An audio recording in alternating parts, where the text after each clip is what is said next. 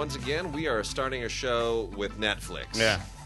They're trying to kill us. Yeah. They're trying to take out the movie industry. No kidding. They're not in Well- the movie industry. Netflix is not in the know- movie industry, folks. But it's it's interesting. Uh, we're, we're gonna let's let's get into it a little bit here because it's really interesting. You know, they they added how many was it? Seven million. Seven million new subscribers, which is un, unhinged. That's as many subscribers as Hulu has anyway.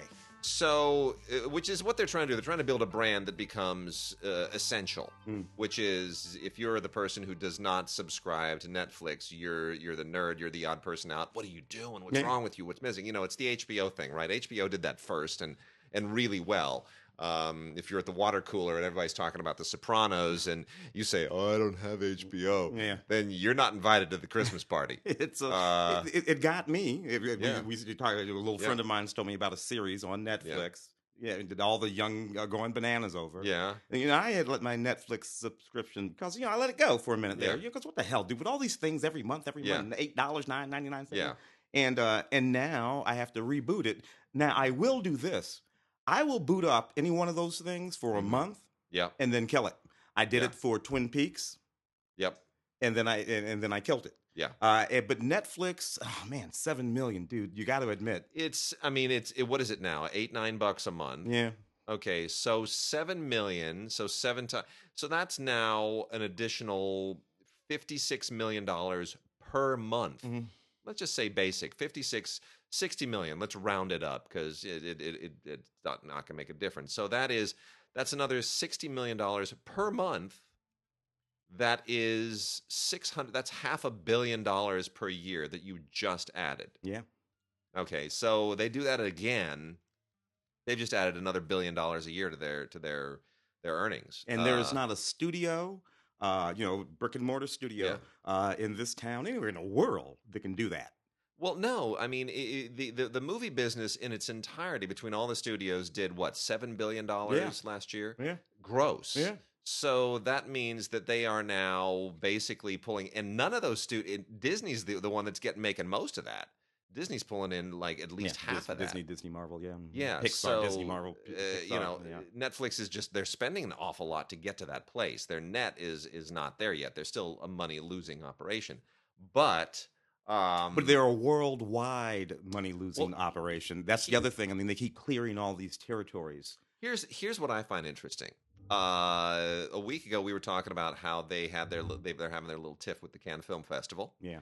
and um, they're you know they're not going to have their films in competition because they won't they won't uh, they refuse to adhere to French law on putting movies into theaters because if you put a movie into a French theater, you're not allowed to actually show it on television or on streaming or anything for like three years. Mhm. And Netflix is screw that. We're not gonna we're, we're not gonna you know cut us cut our own throats. Uh, we'll you know they're not opposed to putting it into theaters. They're just opposed to that three year Right. window, which which was uh, implemented a long time ago. and it's to- out of date. it is to some degree out of date. Uh, you, you, you know, streaming it doesn't apply to streaming operations. It, it French television will have their Sunday night movie. You know, back in the '80s, I remember being like, "Oh, Sunday night movie, it is Jaws." eh, Or whatever it is, and they Mm. just wanted they wanted to make sure that something didn't go from theaters to that Right. in in like six months time or eight months time. Which was more or less the same thing. I mean, here, you know, Yeah. I mean, if you didn't catch, you know, Superman in 1970, whatever, in theaters, yeah. uh, you were not going to see Superman on television for three years. But here's the here's the other interesting thing. Now, this week it was announced that Netflix uh, is looking to buy theaters. Yeah. possibly even Landmark from Mark Cuban to up their Oscar chances. Now, Netflix until now, this I find this interesting for two reasons. Uh, first, that literally a week after they said we're not going to play ball releasing movies into theaters, they decide they want to buy theaters. theater chain. Yeah. That, that I find interesting. But secondarily, uh, the, Netflix has always been sort of, yeah, we don't care about Oscars. Yeah. Yeah, we don't care about awards. Uh, it was Amazon. It's it's uh, you know Jeff Yeah, Bezos. He's yeah, the one that wants to win an Man- Oscar. Manchester by the Sea. Yeah, they, they they and they they they want to play the Oscar game. They want to play the awards game.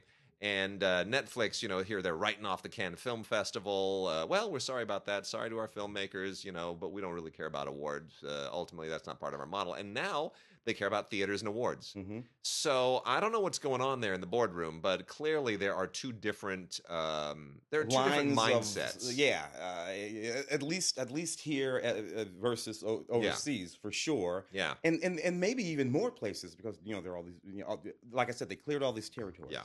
Um, i i- and mostly they know that they're not going to lose any filmmakers because filmmakers want to be in bed with Netflix Yeah. because Netflix at the end of the day can give you a series True. and that's where the money actually is. It is. Uh, uh, so, so you know, uh, some filmmaker uh, makes a movie. The movie uh, with Netflix, it doesn't play in Cannes. That's okay. Here, here, here are three seasons of that TV show you wanted to do. And and and I'm going to make a prediction too. I uh, the, the thing that I think a lot of people have been afraid of, and I'm one of them, I admit, is that if the Netflix bubble collapses, Mm.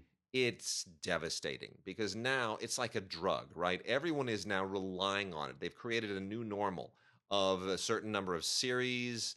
New, the, the, the, there, there's money just flowing to series like nobody's business. There, more people can be showrunners than ever before Mm. it's re- it's opened up a lot of job opportunities for Mm. creatives, tons, and they're committed to, to you know California and Los Angeles too, Yeah, which yeah. is a, is great because all these people who are fleeing this state for incentive states can stay home and they can you know Yeah. keep paying. now mortgage. there's not enough stage space. There here. isn't. Yeah. That's right. Yeah. And Netflix has their own little mini studio here, and they're buying Luc Besson studio for God knows why. And uh, seriously, that's just that makes no sense to me. But still, it, you know, whatever. They're throwing cash at everything. And um, uh, but if so, if that collapses, wow! Suddenly there is massive unemployment. The money evaporates. There's nothing to fill that fill that space. However, if other companies are stepping up to go after that same audience, Mhm. well, now we've got competition, Mm. and everybody keeps saying, you know, what what Disney postponed their big Netflix competitor for a year. They're coming out next year, 2019, right. and I have a theory. I have a theory that the whole Movies Anywhere platform, that Ultraviolet and Disney Anywhere, that when that competition ended and everything became Movies Anywhere, and Mhm. now you can, you know, you you buy your your Warner and your Universal and your Fox and your Disney, and you put it all into your uh, your your ultra your your formerly Ultraviolet Movies Anywhere digital locker, and you can watch it anywhere. I have a theory that Disney is going to fold that into their system so that you will now have a seamless way when the when the Disney Netflix thing launches. Mhm. It won't just be I'm going to add these Disney movies to my queue. It will be, oh, and here is my Movies Anywhere account linked to it, and I Mm. can add all my Warner Brothers movies that I have in my digital locker, and I can, and that all the movies you own on Blu-ray Mhm. that came with that code, you're going to be able to fold all of that into this one master monster Disney ecosystem, which represents not just what they're providing you, but what you also own yourself. I think that's what Disney is aiming for Mm. and um, uh, buying Fox just makes that even more uh, The- the, the content, more Uh, content. it's just more content. I which, think. of I- course, is the, the gigantic threat, the only threat to Netflix, which is why they uh, keep Yeah. trying to get big, is uh, all of these people taking their Yeah. content back. Yeah. Uh, and, and emptying them out, which is why they have to create original content, which is why they'll give almost anybody, uh, you know, with uh, Yeah. Two pieces of string, go make you go make Yeah. a movie, because they have to build up that content to serve all of these subscribers, yeah, uh, or buy things. which is true. They and they haven't really bought things, have they? No, no. So I don't, I don't know what the um, look, I- ownership, you know. But if you buy it, you own it. You make it, you own Yeah. it. Uh, maybe they just don't want to be associated with any other brand other than Yeah. the Netflix brand. Yeah, Anyway, I, I do think that they're going to have an effect on theater uh, uh, attendance ultimately. yeah. Um, I would love for them to buy those theaters and lower the ticket prices. and of course, uh, the, uh, uh, the the the other thing that's sort of lingering out there that's uh, that's a you know potential pa- uh, game changer, paradigm shifter is uh, is Movie Pass. Yeah, yeah. Which and those are two former Netflix guys. By the way, Ten bucks a month for one entry a day per day Yeah. per day. And by the way, those two ex Netflix guys who who founded MoviePass, I'll bet you didn't even know Mm. that they're two black guys. I had no idea. Yeah, see? See? That, nobody nobody's even talking about that. Ah, Yeah. but, but do you think that will work? You know what? Uh, here's the thing that people don't like about MoviePass is that number one, MoviePass has been uh, trying to strong arm exhibitors into sharing uh, more money than they want to. In other words, saying, okay, you know, we're going to fill a whole lot of seats that weren't filled before, but in exchange for us filling your seats and still paying you full price, you're going to actually throw a little bit of cash our way as well. Mm. They used to call that payola back in the day. Well, it's it's the mirror it's the old Miramax thing. If you want this, you got to take Gotta this, take or you got to yeah, you know yeah. you know they're they're they're playing they're they're kind of working the pulleys, uh, which is smart business. Look, Yeah, if you got the leverage, you've got do it. leverage. I don't see where the leverage is though. Well, the leverage would be if uh, if they had a whole you. lot of subscribers. I'll tell you where that that's that's and that's the game. That's what they learned at Netflix, which is you gotta you gotta go for volume, you gotta go for quantity. And if you have that quantity, then that gives you that gives you like block power. You know, you can you can literally say, uh, we have X millions of people, and they've been swelling, you know, subscribers too. they have. Uh, movie passes, but they added like three or four million new subscriptions in the last month, which nobody really paid a whole lot of attention to. I didn't know, and I'm deeply impressed. Yeah, it's it's very impressive. So they're kind of I of would facing. love to see the the the, the, the, the demographics on, Yeah. on Movie Pass subscribers, how old they are, you know, Yeah. male, female, all that kind of stuff. Uh, I would love to see that. Yeah. Um, because I'm wondering how many young people are doing that. You know, uh, people who are going to want to go see Infinity Wars and all that kind of stuff. more more and more young people are doing it. Oh, yeah, Yeah. I'm, I'm, see, it's- I'm really surprised. I am too. I am too. It's but again, the- the data mining, the data analysis, all that stuff that Netflix has been so good at, that's helping them sort of engineer their path forward. So, uh, I and MoviePass wants to start making and distributing movies as well. So if they if they do that, yeah. um, you know, and if MoviePass eventually winds up buying theaters as well, uh, look, in ten years, this entire business will not look anything at all the same. Unrecognizable. It'll be unrecognizable. Uh, it, it- mo- mostly in terms of where things live, what plays in theaters, what Yeah. plays in uh, your, your, your YouTube Red, Yeah. what's on which. Yeah, every, I think everything's going to find its corner. I just hope that every corner doesn't have its own price point. Yeah. So that we get back to the thing that we were talking Right. about before, right. of where you know if I want this, I have to. You know, it, it, it's because you, I, this is not this is on topic, folks. In, in California, we're thinking about doing our own version of net neutrality Yeah. you know, statewide net neutrality. Um, uh, because of obviously you know, all this stuff. Yeah. And all the, it, it, it, you, you you might end up with a situation like that, uh, with different lanes uh, for for people to sort of travel in. And and you know my feeling on that is that that that eventually the whole net neutrality argument becomes moot. Uh, long term, I the, the- once all that everything's going to move to the internet, just like phones did. I've I've been on VoIP phone service for a long time. I Mm. gave up the. There was no reason to keep paying forty bucks a month per line if I can pay you know like not eight or nine dollars for a VoIP line. Mm-hmm. I'm saving money. So I moved to VoIP a long time ago, and you get discounts for paying in advance. So we basically, you know, we we we we have four lines in our house. Four lines. Mm. We have four lines, and we pay like 190 dollars every other year. Yeah, I mean, Yeah. and that's and that's great. And then for two years, I don't need to worry about it, Yeah, right? yeah. And that's that's amazing. That's so that, that that kind of model is great, and it's going to move to that too. You're going to, you know, these these companies like, uh, for example, Directv Now, right, Mm. is not a satellite service. Directv Now is is their package through streaming. And they've got a new deal, which is if you sign up for three months of DirecTV Now, we're going to give you a free 4K Apple TV box Oh, to watch it on. Yeah, So they give you the box free, which can record stuff as well. So you you sign up, you're like, I'm down with that. That's like you know eighty dollars or something for three For months. three months. Yeah. Uh, Sweet, here you go. Here, eh, give me my free Apple box, which lets me watch a million other things. And um, eventually, nothing is going to be broadcast. Nothing's going to go through your cable provider, Mm. right? Uh, DirecTV will stick in there because of games like that hmm but everybody's going to move to being basically an internet package. You're going to pay somebody to give you an internet package, and local cable companies aren't going to be able to to you know justify their existence and, because uh, because they make their money off of carriage fees. right. You know, they say, okay, Disney, we're going to put all your ESPN channels on there if you pay us Or, Well, or, or sports. or sports. Yeah. So if Fox Sports and ESPN and all these different packages, that which are the lucrative ones, if they all move to the internet and say, okay, now we're going to sell our package directly to the consumer who has in- internet access, and we're not gonna, we're going to bypass the cable provider. Well, then then all they are is they're just maintaining lines and and infrastructure and paying a bundle for all these repairmen who sit on their butts all day long waiting for a call. And it'll be interesting because what you would end up then is is is with internet and over the literal over the air Yeah. broadcast television, Yeah. digital over the air broadcast television, which is so we would be back to 1958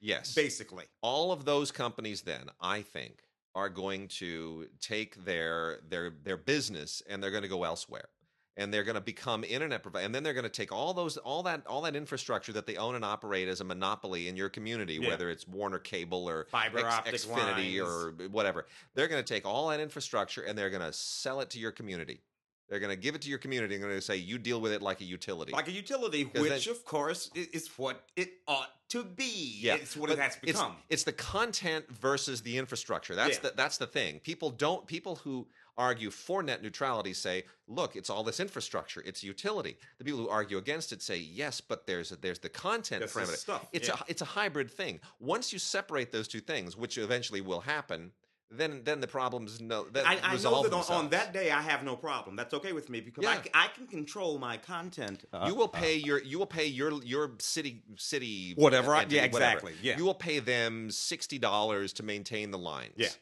And then and they're not looking to make a profit. They're just looking to you know maintain the infrastructure for you. It's like fixing a pothole yeah, just, and, just, just like just like the uh, the, Electrical. the electrical. uh, that's grid, it. Yeah. They're just gonna ma- they're just gonna keep you. They're just gonna keep you well with your service, and then you go online and, And you decide look what you want. and decide what you want, and uh, who's gonna provide it to you. Like you know, what VoIP company am I going with? Well, I go with VoIPO. Some people go with uh, you know Vonage, Mm. whatever it is.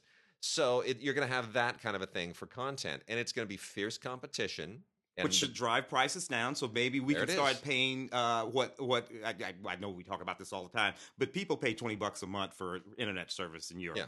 You know, Yeah. I don't even you you don't even want to know about the speeds of the internet and the cost of it in, in South Korea.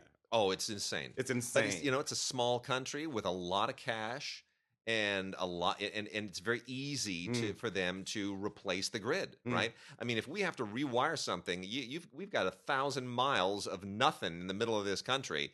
Uh, you know, prairie and desert Yeah. that you gotta you gotta stretch wires across. It's really expensive to redo this country, so we got to figure something out. yeah, anyway. it's. Anyway, I agree with you. So, uh, all right, we've rambled enough. Got a couple of uh, a couple of really really good uh, listener mails.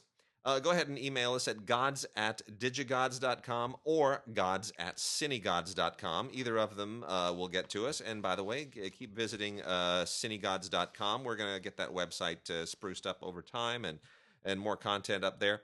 Um, uh, Paul Driscoll uh, writes to us on uh, some thoughts as to the state of cinema in response to questions that we posed a while back. And uh, I'm going to just kind of sum up a few things that he says here because this pertains to what we were just talking about. He said, uh, "Keep in mind, I'm from the UK, so the, you know, answering the question about failing cinema and uh, my opinion as to why it may be different from the US."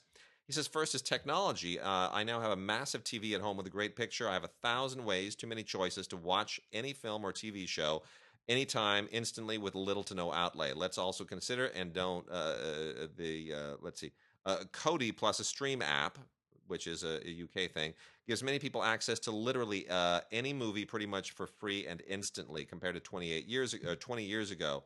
Um, you know when you had to get VH tapes and Blockbuster and so forth. He, he said also going to the movies is expensive. If I go with my wife and adult daughter, you're looking at between all of us and snacks around 50 pounds. And then usually a meal out is tied into going. So before you know it, it can be 100 pounds for an evening entertainment. That to me is the biggest issue, right? Is is is that that the cost of the entire evening going out compared to the cost of staying in with your subscription Netflix. Got, got to start lowering. Got to start lowering prices, or, or going with subscription Yeah, movie pass yeah, deals. You yeah. got to make it worth it for people. Um, and then watching the film, you no longer have anyone policing the screen. So if someone chats through the movie or looks at their phone, who's going to stop them? Bad behavior. Mm. Now, Alamo Drafthouse has that has that figured out. They scold you and they warn you before the movie even starts. They Yeah. put the guilt of God right into your soul, and uh, and you don't dare. It's, and it's actually quite bright because uh, what it does is it calls out people before they make the mistake. Yeah. And then if they do make the mistake, and then there is uh, you know retribution for that, you can't they can't say anything because we Yeah. told you before you even screwed up. And he goes on and says, he says, next, let's flag uh, the flag for me is that uh, critics are often getting it wrong a lot of the time. Very, very true. So I'm making a big outlay on on certain movies, and critics say it was amazing, and I think it's bad. Fair enough. Um, and Uh, switch critics. There are a lot of us. there are. Uh, he says now to watch a film, it needs to be spectacle, effect heavy to make it worth seeing uh, on a cinema, it, on a big screen in the cinema. A film like Three Billboards simply not needed to see on that scale. I get it, totally get it. That's why Netflix is is where it is because there there's now a middle ground, and and those things that they can migrate to your your big screen at home. Uh, and uh, comic book, and this is what I, this is where I think it was really interesting in his comment his comments. Comic book movies really highlight this. A film based on a book is character and story focused, whereas a comic is visual focused with story as secondary. Mhm. Um, now, very much. you know, here's the thing. Um, are you are you seeing Avengers next week? Yes. Okay, you seeing the morning or the evening? Evening. Evening. Okay, I'm uh, Mark's in town by the way. I haven't hooked yeah, up with him yet. we're gonna hook up. So I'm him. I'm taking Mark to the. Uh, well, I'm going with Mark to the. I'm picking him up. Yeah. Uh, we're going to go to the morning screening.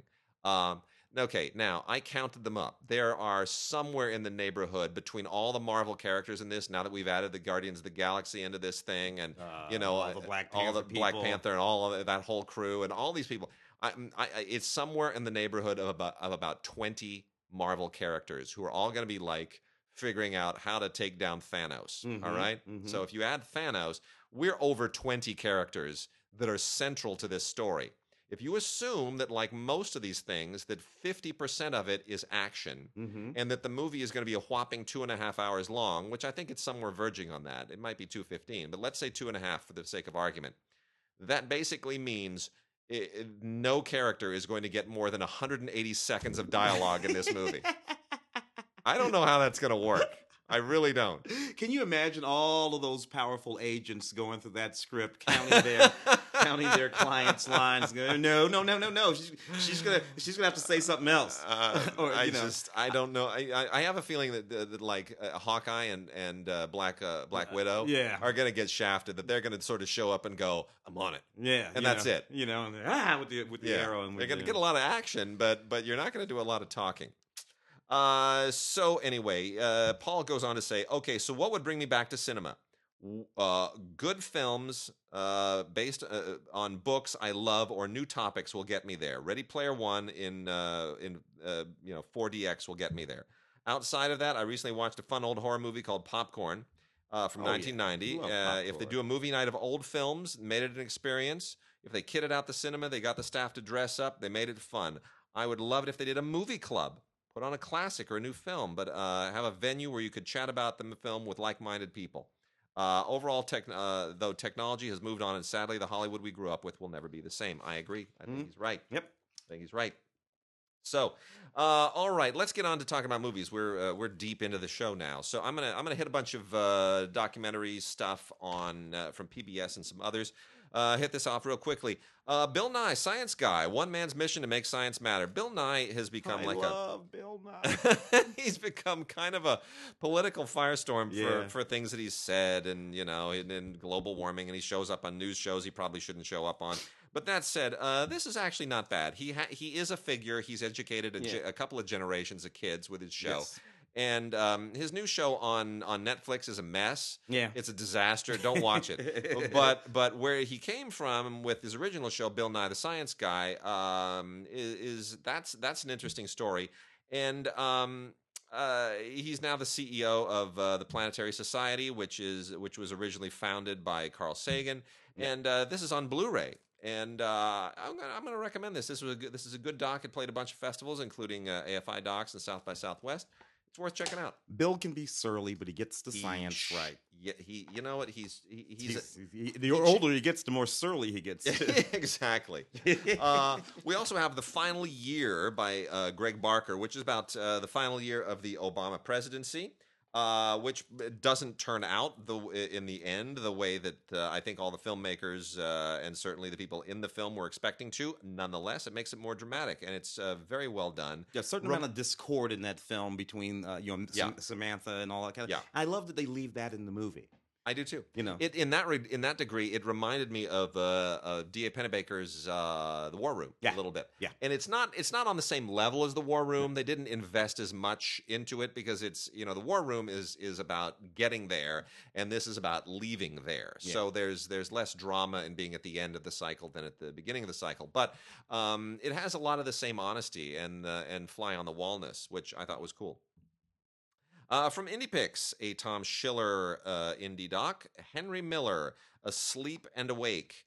Um, this was shot when Henry Miller was 81, and uh, it's, you know, Henry Miller has kind of fallen off the radar just a, a, a little bit.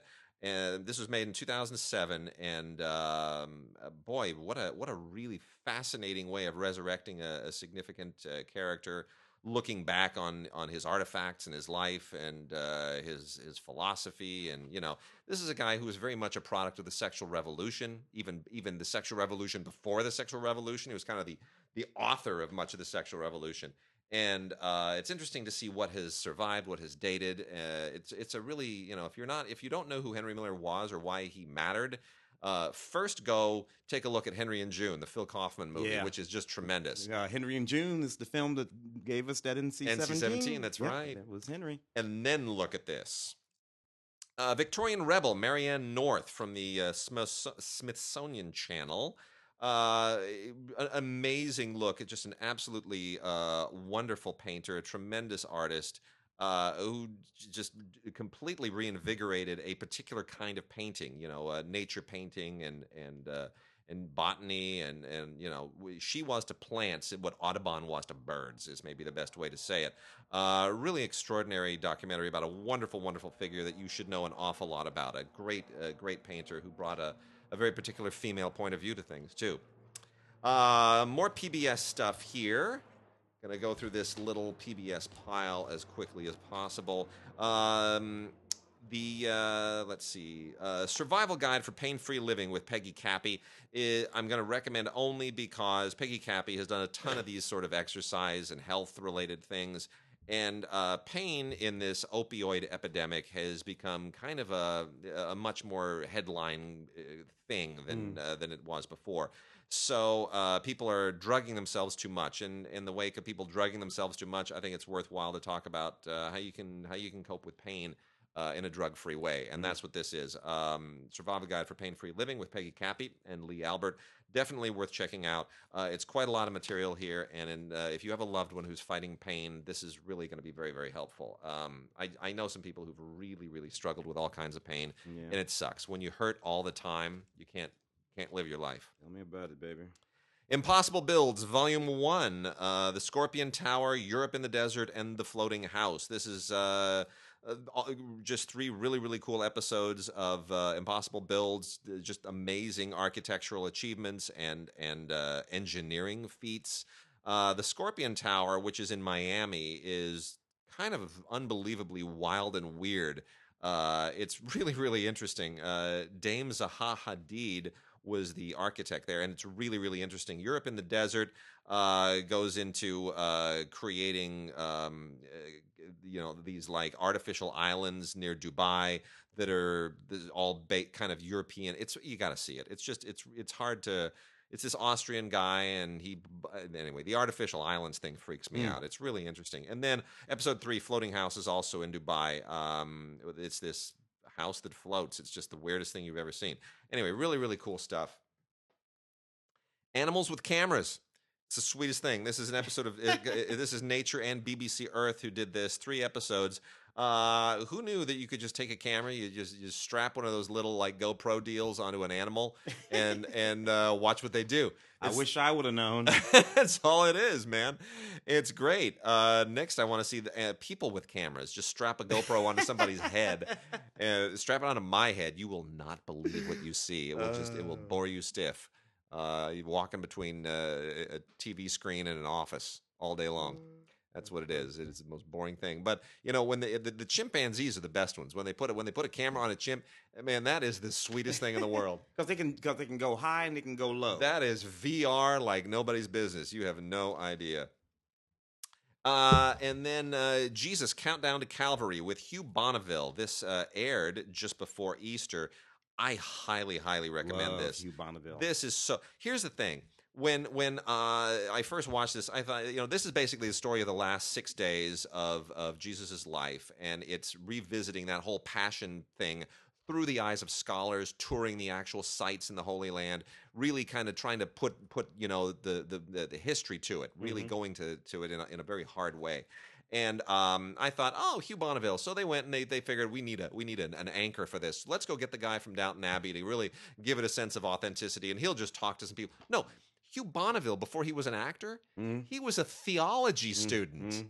This is this is where he he pulls out all of his old textbooks and says, "Oh, here they are." He's got them there in the in his backpack. He goes, I haven't seen this beauty in thirty years. You know, I mean, it's like you're like, "Wow, seriously, dude." You gotta love that. You gotta he, love that. He yeah. knows this stuff. I mean, it's great. He has these. He's not just some actor who sits down with a scholar and goes, "So Jesus, tell me about Jesus." No, he doesn't.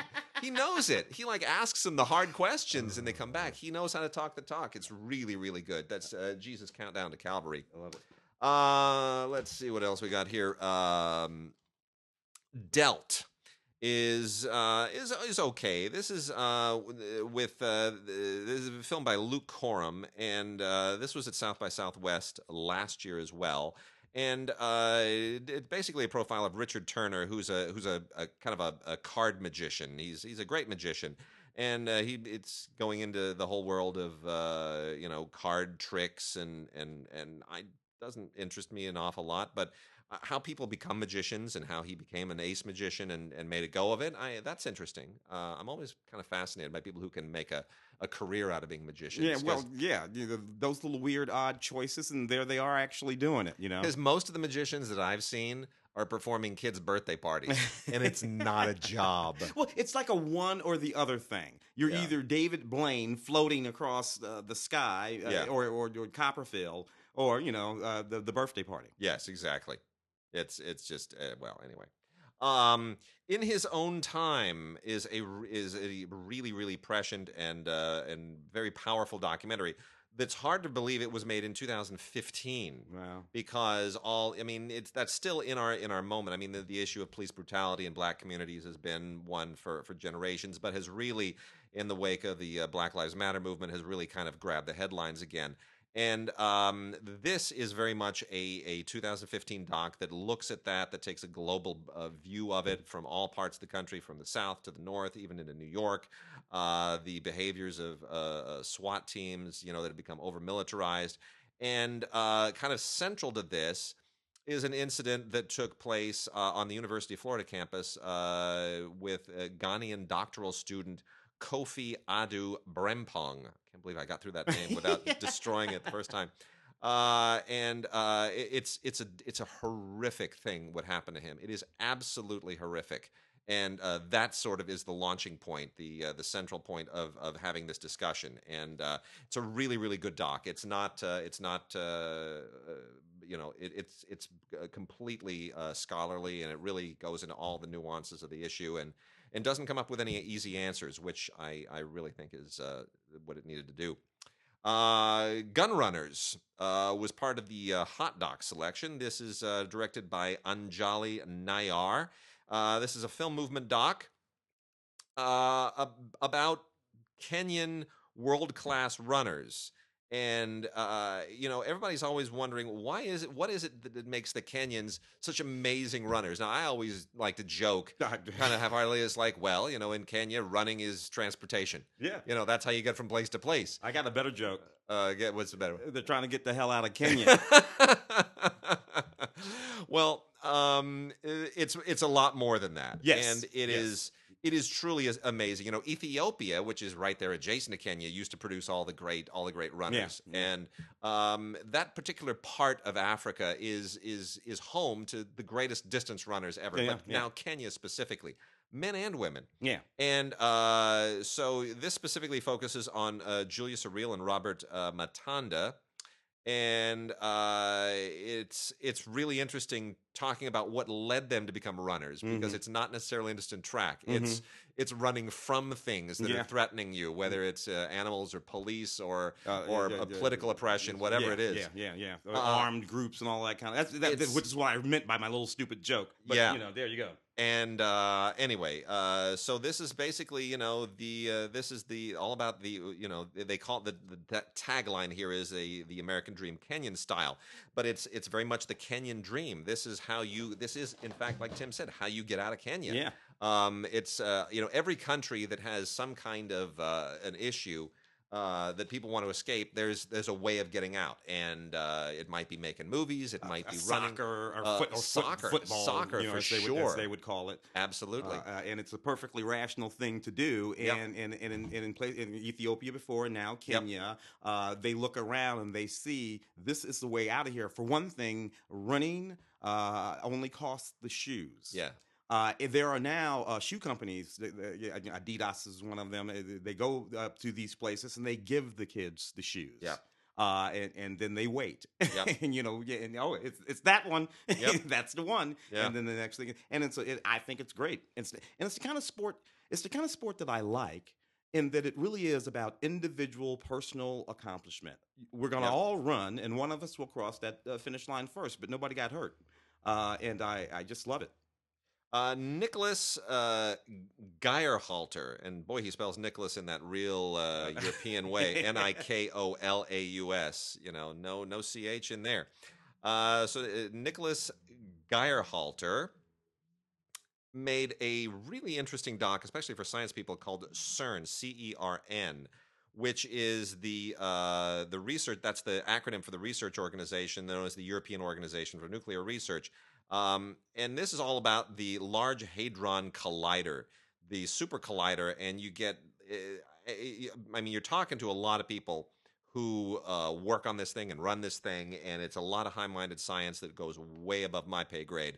Um, but the idea is that you're recreating the Big Bang inside this contraption, and uh, you kind of need to watch this thing a couple of times to to really get the wrap your arms around what these people are talking about. But it's still pretty great. The Large Hadron Collider My allowed us to, goodness. to discover the Higgs boson. Yes. Uh, which is important, and you should look it up. It's why Um, it's why you're sitting down or s- standing down. It's why you're not floating away. After the show, you can explain this to me because honestly, it's just It's why it's Right. it's why everything. yeah. Uh, then we've got uh, on the lighter side, designing dogs from the Smithsonian Channel. Uh, th- th- look, here's the thing: dogs are one of the most diverse things ever created. There are not nearly like cows. eh, What are there like eight or nine breeds Yeah, of cows? yeah, yeah. Maybe ten. Yeah. Okay, uh, horses. Okay, there are maybe like, I don't know, 15, 20 breeds of horses. You know how many different breeds of dogs there are? Mm. Like hundreds. Mm. It's unbelievable. It's like, it's just, I mean, Yet they're all endless. still dogs. and they and and it there's a there's a whole way of of designing dogs which is what this gets into which is you know that that that creating a dog breed and and breeding dogs is a science that just doesn't exist with any other animal And doesn't always turn out well. it does Uh, well as yeah. do, as dachshunds yeah, that that's an oops yeah. you know my mother grew up with dachshunds that that yeah they were they, they're designed to chase badgers into, Into holes but you but you yeah. look at that thing and you just go i'm No. sorry that's a mistake Can't be That's- a happy animal. yeah you look at chihuahuas and you go that's another No, oops No. That's an oops. That wasn't supposed to happen that way. Mabel Mabel, Tiger Trainer, um, narrated by Melissa Leo, filmed by Les- Leslie Zemeckis. Uh, I will leave it to you to uh, to figure out if that's any relationship. Um, Ma- Mabel Stark, the Tiger Trainer, uh, who made a splash in circuses in the early part of the of the 20th century, uh, joined the circus in uh, 1911 and became the first woman to train tigers, which she would do for 57 years with Ringling Brothers and Barnum and Bailey. Uh, you, you, think, oh, she's just a, she's like uh, the the two uh, Austrian guys. No, uh, what are they? The, Uh, the- the, the- the, oh, the ones that in uh, Vegas. Yeah, with the tigers. guys, yeah. yeah. one of them got eaten by a tiger. yeah, right. Forget. okay, and you, well, here's the thing: th- this was not an easy job. She's not just some lady that went out there and went. No, Yeah. she got attacked by these things over and over. It's an unbelievable life. Wow. Unbelievable life. Really incredible. Uh, I'm amazed that this hasn't become a movie. This seems to me like something somebody would jump at immediately. Melissa Leo is a wonderful narrator here, and um, uh, it's pretty great. And uh, by the way, Leslie Zemeckis made a documentary here that was produced by Robert Zemeckis. I wonder if that's right. Mm. Well, So anyway, Mabel Lucky Mabel kid. Tiger Trainer. It's uh, it's really quite a quite a good film. So Zemeckis talent runs in the family. that's good. Uh, the last two, Art Offline, all one word, A R T O F F L I N E, Art Offline, uh, by Manuel Correa, is uh, a, I I'm not a modern art person, so uh, I I kind of don't like the. I mean, it, you know, digital art, modern art, the world where the world meets of uh, uh, of those things. It's a little bit uh, pretentious. However, however, at least they don't try to push this in my face and say this is art. They put it out there and they say some people think this is crap. Uh, you're like probably that. among them, but you make up your own mind. And at the end of it, I was like, yeah, it's crap, but I'm glad you you left it up to my choice. So art offline, um, all one word. It's interesting doc for people who want to sort of who for you know if you're a graphic artist, that'll probably be a little bit more interesting. Uh, and then uh, the War Show. This played at uh, Toronto. This is also from uh, Film Movement, and uh, this is really, really uh, very, very interesting. This is um, this deals with the the conflict in Syria, which of course uh, is very, very close to me, as I was you know working with Syrian refugees last summer. Can't believe it was last summer, almost a year. Uh, that happened quickly. Uh, this all goes back to March 2011. Uh, when a radio figure by the name of uh, Obaidah Zytoon uh, joined the uh, protests in Syria right at the very, very beginning of when the war was uh, was was kind of spiraling out of control, and it could it didn't have to become a war at that point. Uh, it was sort of part of the the uh, the what they called the Arab Spring at the time. That Mm. turned out to be a lot less of a spring than I think uh, people had hoped for. Um, but what transpires after that, and uh, and where that leads, and what happens to him and his friends—that's the subject of this documentary and it is absolutely devastating. Uh, there have been a lot of great documentaries that have, uh, some of which have gotten uh, nominated for Academy Awards, and uh, they all work together. They're not competing. So I would say if the if the conflict in Syria is of concern to you, definitely watch this. Add it to your view list. All right, Tim. Uh, what else do we have? You want to do a few of these uh, New movies. New movies. Let's do it. Uh, Dive in. You know, some of these folks. Uh, the Post is uh, has hit. Uh, look, The Post. Uh, Steven Spielberg. Yeah. Um, this was the one movie that in our past Oscar uh, run here, you know, got nominated and all that kind of stuff. That I knew Steven Spielberg was unequivocally absent, not not going to win. No. He, the, of all the movies we were thinking about, the one I knew wasn't going to win Yeah. was this one. Steven could have stayed at home, Yeah. um, which is a sort of striking thing to say Yeah. Particularly since I like this movie. You know, um, uh, I like Meryl in this movie. I like that this movie is really about Meryl, Uh, not Meryl, but you know, uh, Catherine, uh, Yeah. Katharine Graham. Yeah. Um, and uh, and we were in the middle of that whole sort of Me Too y kind of moment. Uh, and this movie comes along, and this movie, you know, is sort of paying homage to this woman who was a very interesting uh, person who had Yeah. to take over that p- paper after her husband Yeah. uh, committed suicide.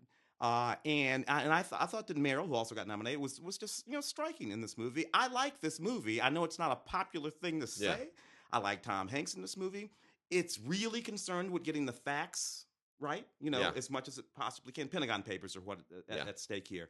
Uh, that's the period. So you know, I like the post, and I think people should see it, uh, particularly as we are having some interesting political moments uh, now. Uh, walking back through the the his, uh, you know some of these histories, I've been doing a little Yeah. bit lately, uh, diddling around. You know, yeah, because you know, you, you, yeah, I was I was wandering, I was reading the paper Yeah. when this was going on. I was reading the paper. Yeah. So so I understood all this. Anyway, this is this is pretty neat if you ask me. It has all kinds of new stuff on it. So uh, check out the post. It's a good movie, a Steven Spielberg film. Den of Thieves, uh, unrated. This was a, a sort of surprising hit. Uh, this little uh, was, you- wasn't you- it? you movie, kinda, Yeah. you know, I was okay. Curtis Jackson, O'Shea, um, O'Shea, uh, uh, uh, uh, uh, Ice Cube's son. Uh, uh, doing pretty good in this movie. Loosely based, loosely, loosely, loosely based on the LA, uh, the LA Sheriff's Department and their sort of crash crew uh, and a bank robbery crew. Um, and and, all of that is so loose, it's not really even worth mentioning. Look, it's no heat. Um, and but you know, it's Yeah. it's an it's it's an okay it's an okay little uh, Substitute heist. for Yeah, that. Yeah, know, if you that- if you need that itch scratched. Yeah, If yeah. you need that itch My- scratched. And this unrated uh, one, you know, which is is in the theatrical version is also on this, yeah. so you can, check that one out. Insidious: The Last Key. It does. Is it the last Insidious? Hell no. No, Uh, but uh, but at the moment, it's going to pretend like it is. All right, it's it's kind of neat. What it does do is that uh, it takes uh, that doctor, what's her name, uh, back to her little house in Mexico. You know where it all Mhm. started in Sure. the first film and all kind of. She didn't, you know. So that's kind of neat. It, it is closing a circle in a certain kind of way. It's just as creepy as the other ones. If you're into these, you're into these. I don't give a damn about them. But Yeah. if you're into them, you're into them. Yeah. Uh, and lots and lots of people are into them. Um, Lin Shaye, uh, who the old lady in the film, I must say, I love me some Lin Shaye.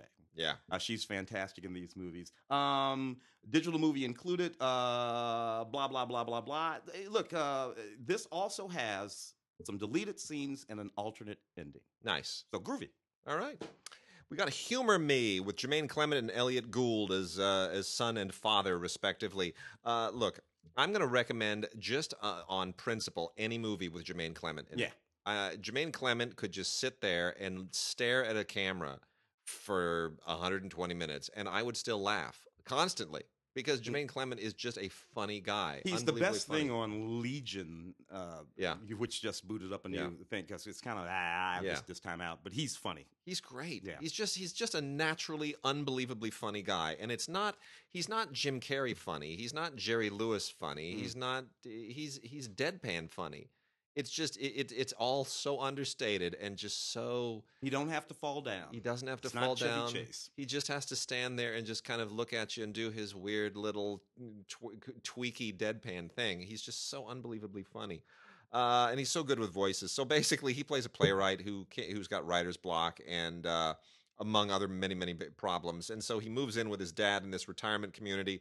And of course, as these things always happen, uh, you know, something with that community stirs the creativity within him, and uh, you know, things wind up turning out okay. Group. It's kind of funny. Yeah, I it's like a it. it. Look, there's a lot of great supporting. loosely reminded me of that Guffman movie from Chris Guest's movie Yeah. from way back in the day. and a lot of great supporting parts in here. I mean, look, Bebe Neuwirth, Annie Potts, yeah, uh, it, there are just some really wonderful people in here. Uh, Ingrid Michaelson.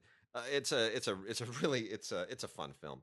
Um, look, Paddington Two. I loved the original Paddington. Yeah. I went on on Film Week and uh, raved about it, and our friend Charles Solomon, who is a purist for the original uh, Paddington uh, books and the artwork of Paddington, uh, just about bonked me on the head because he just thought this whole CGI Paddington thing was was horrific. But the the original was so well done, so clever, so well written, so sweet.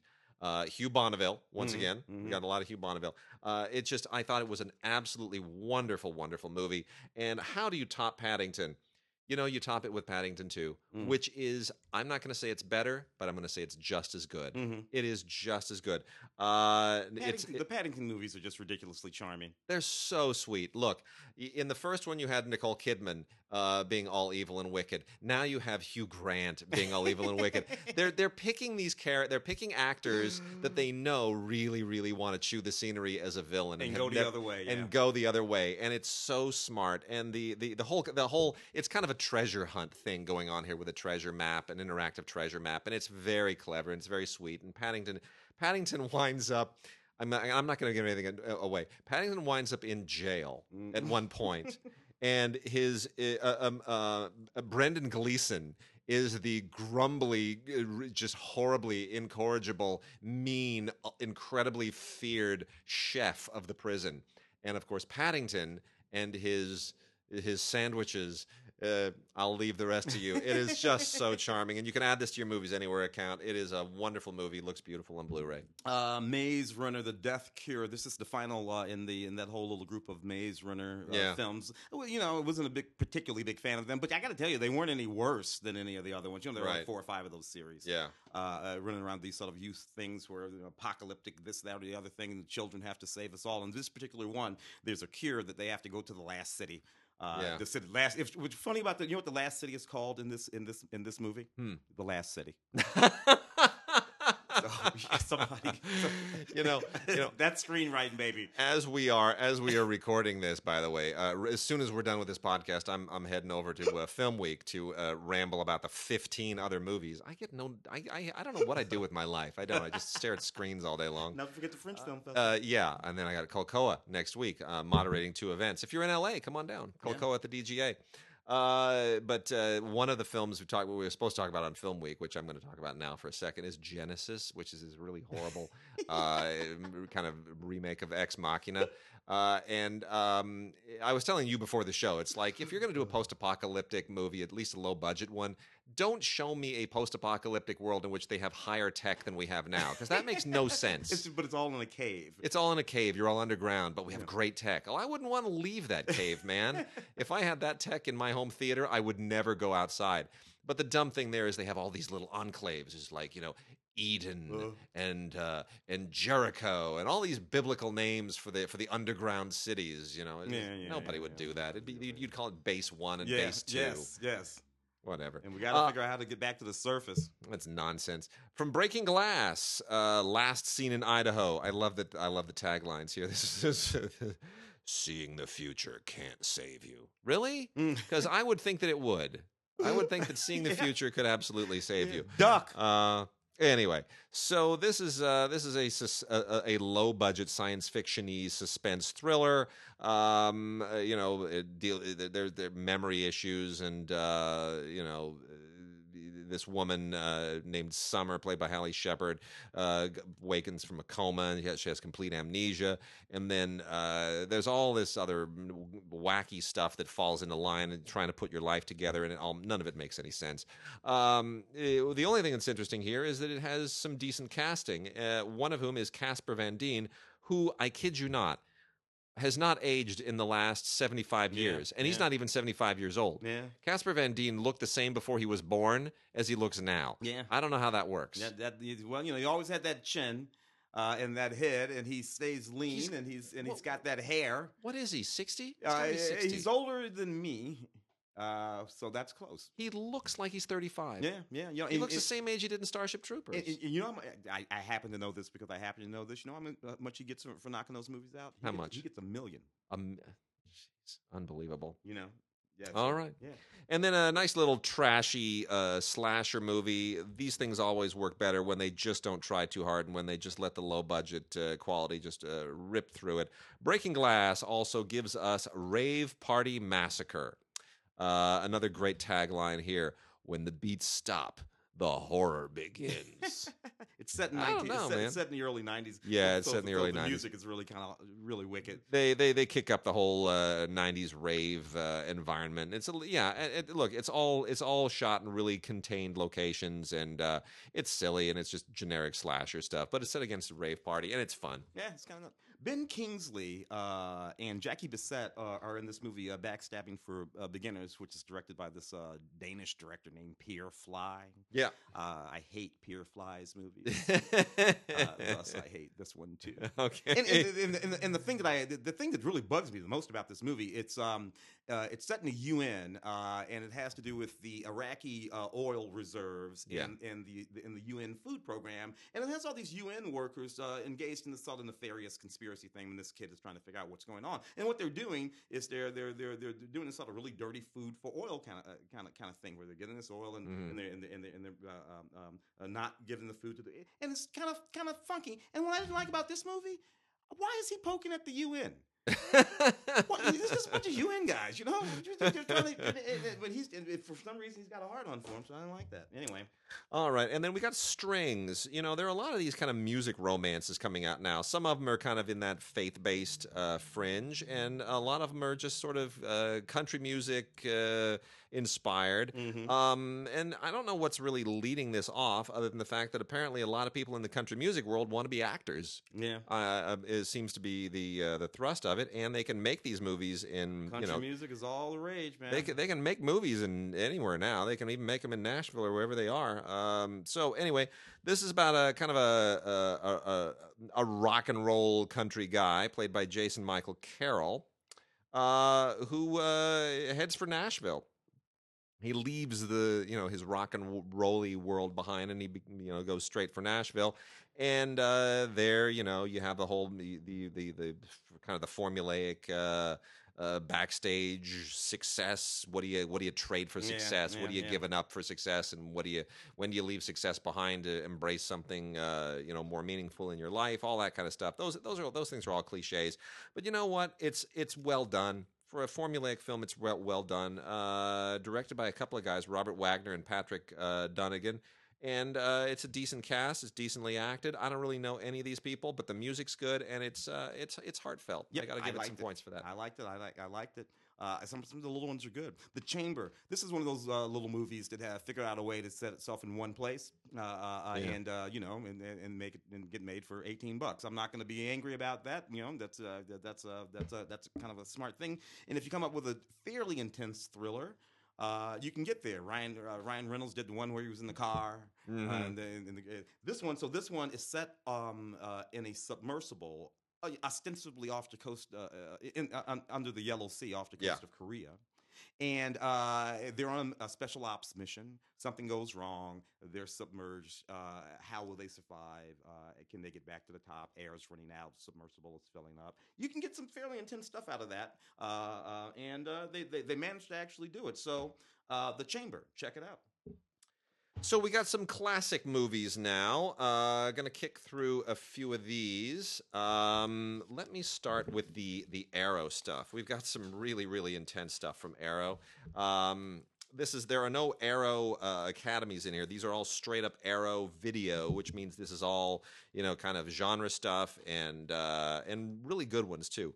Um, do not confuse the George Romero film Season of the Witch with the Halloween Yeah. season, of the, Witch, Halloween yeah. three Yeah. season of the witch. Don't confuse those. Halloween three is the Halloween film that has nothing to do with Michael Myers or, or the Halloween franchise. It's also called Season of the Witch. Uh, this season of the witch is a George Romero film from 1972. And uh, it's really kind of his attempt to do something other than a zombie movie, other than a Night of the Living Dead thing.